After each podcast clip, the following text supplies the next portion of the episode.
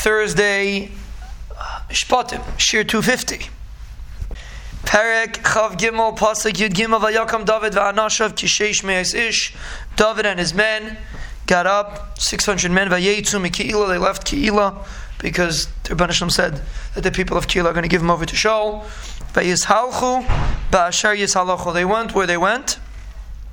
Ulashal Hugad Kinimla David Mikila. To Shaul was told that David ran away from Keila. Vayachta Lot says he stopped going out. There was no point because David ran away. Vayeshev David b'midbar b'mitzades. Vayeshev bahar. He sat in the midbar in mitzades in in in uh, fortresses. He sat in the mountains b'midbar zif in the in, in midbar zif. Vayavaksheu Shaul kol Shaul was constantly looking for David. The didn't hand him over, and if you look in Tehillim, you'll find many times references to these stories. Midbar Zif, uh, Bevay Hazifim, Pasuk in Tehillim. David Melech composed a lot of Tehillim when he was running away from Shaul. And as the Chazon Ish points out, you can only compose Tehillim if you're Besimcha. That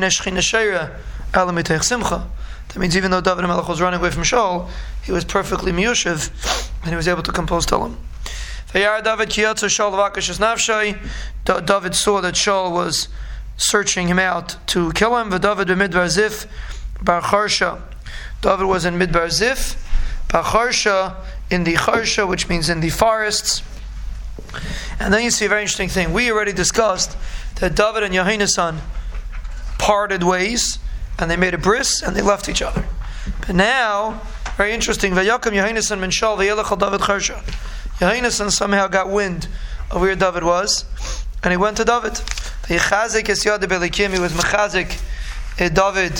He gave him chizik when uh, when he went to David to tell him, "Don't worry, don't be scared." altira, Don't be scared.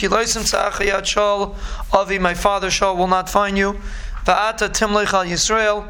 You will rule over Klal Yisrael. Va'anechi eyel Mishnah. I will be your second in command, which tragically never took place. Well, we shouldn't say tragically, but it never took place. The reason we shouldn't say tragically is because nothing is essentially tragic. The Rebbeinu Shalom does everything perfectly and everything's bechesed. V'gam Shaul Avi Yodei Even my father Shaul knows deep down that it's a it's a chaval al It's a waste of time and he's never going to catch David. They made another bris in front of their Rebbeinu Shalom Lefnei Hashem. The Mefarshim is referring to the Urim V'Tumim, because David had Urim V'Tumim. Vayeshev David B'Charsha, David sat in Charsha, V'Yohinasan, Halach Labeisa, Yohinasan went home. A very important thing to keep in mind, tomorrow's daf, for those that are learning Daf Yomi, it's a Gemara Moed Katan. For those that are not learning Daf in seven and a half years and one day it will also be a Gemara Moed Katan. And the Gemara Moed Katan says that the Rebbeinu told David that if you would be Shaul and he would be David, I would have gotten rid of you too. Meaning, the reason why Shaul was was losing the position and David was taking over was not because David was a bigger tzaddik than Shaul. Absolutely not. Shaul was a bigger tzaddik than David, the Gemara seems to say. But for whatever reason, Shaul, David had the traits of Malchus and Shaul didn't. So therefore, Shaul lost the Melucha and David took over. But the Banishlam gave David Musar, very important, very powerful Musar. The leaders in Klal Yisrael are not necessarily the biggest tzaddikim. And they're not supposed to be necessarily the biggest tzaddikim. We see it again and again and again. We saw it in the luminaries, sure. So Shaul was a much bigger tzaddik than David. Palamaisa, for whatever reason, the Banishim decided David should take over. And that's what's going on over here. You have a big tzaddik, you have the God Ladar chasing, also an Adam Chashabi Yisir. It wasn't like a you know, pirate trying to chase down David. Shaul was a very, very chashav mensch, even more chashav than David, and that was the confusion that was going on here in Klal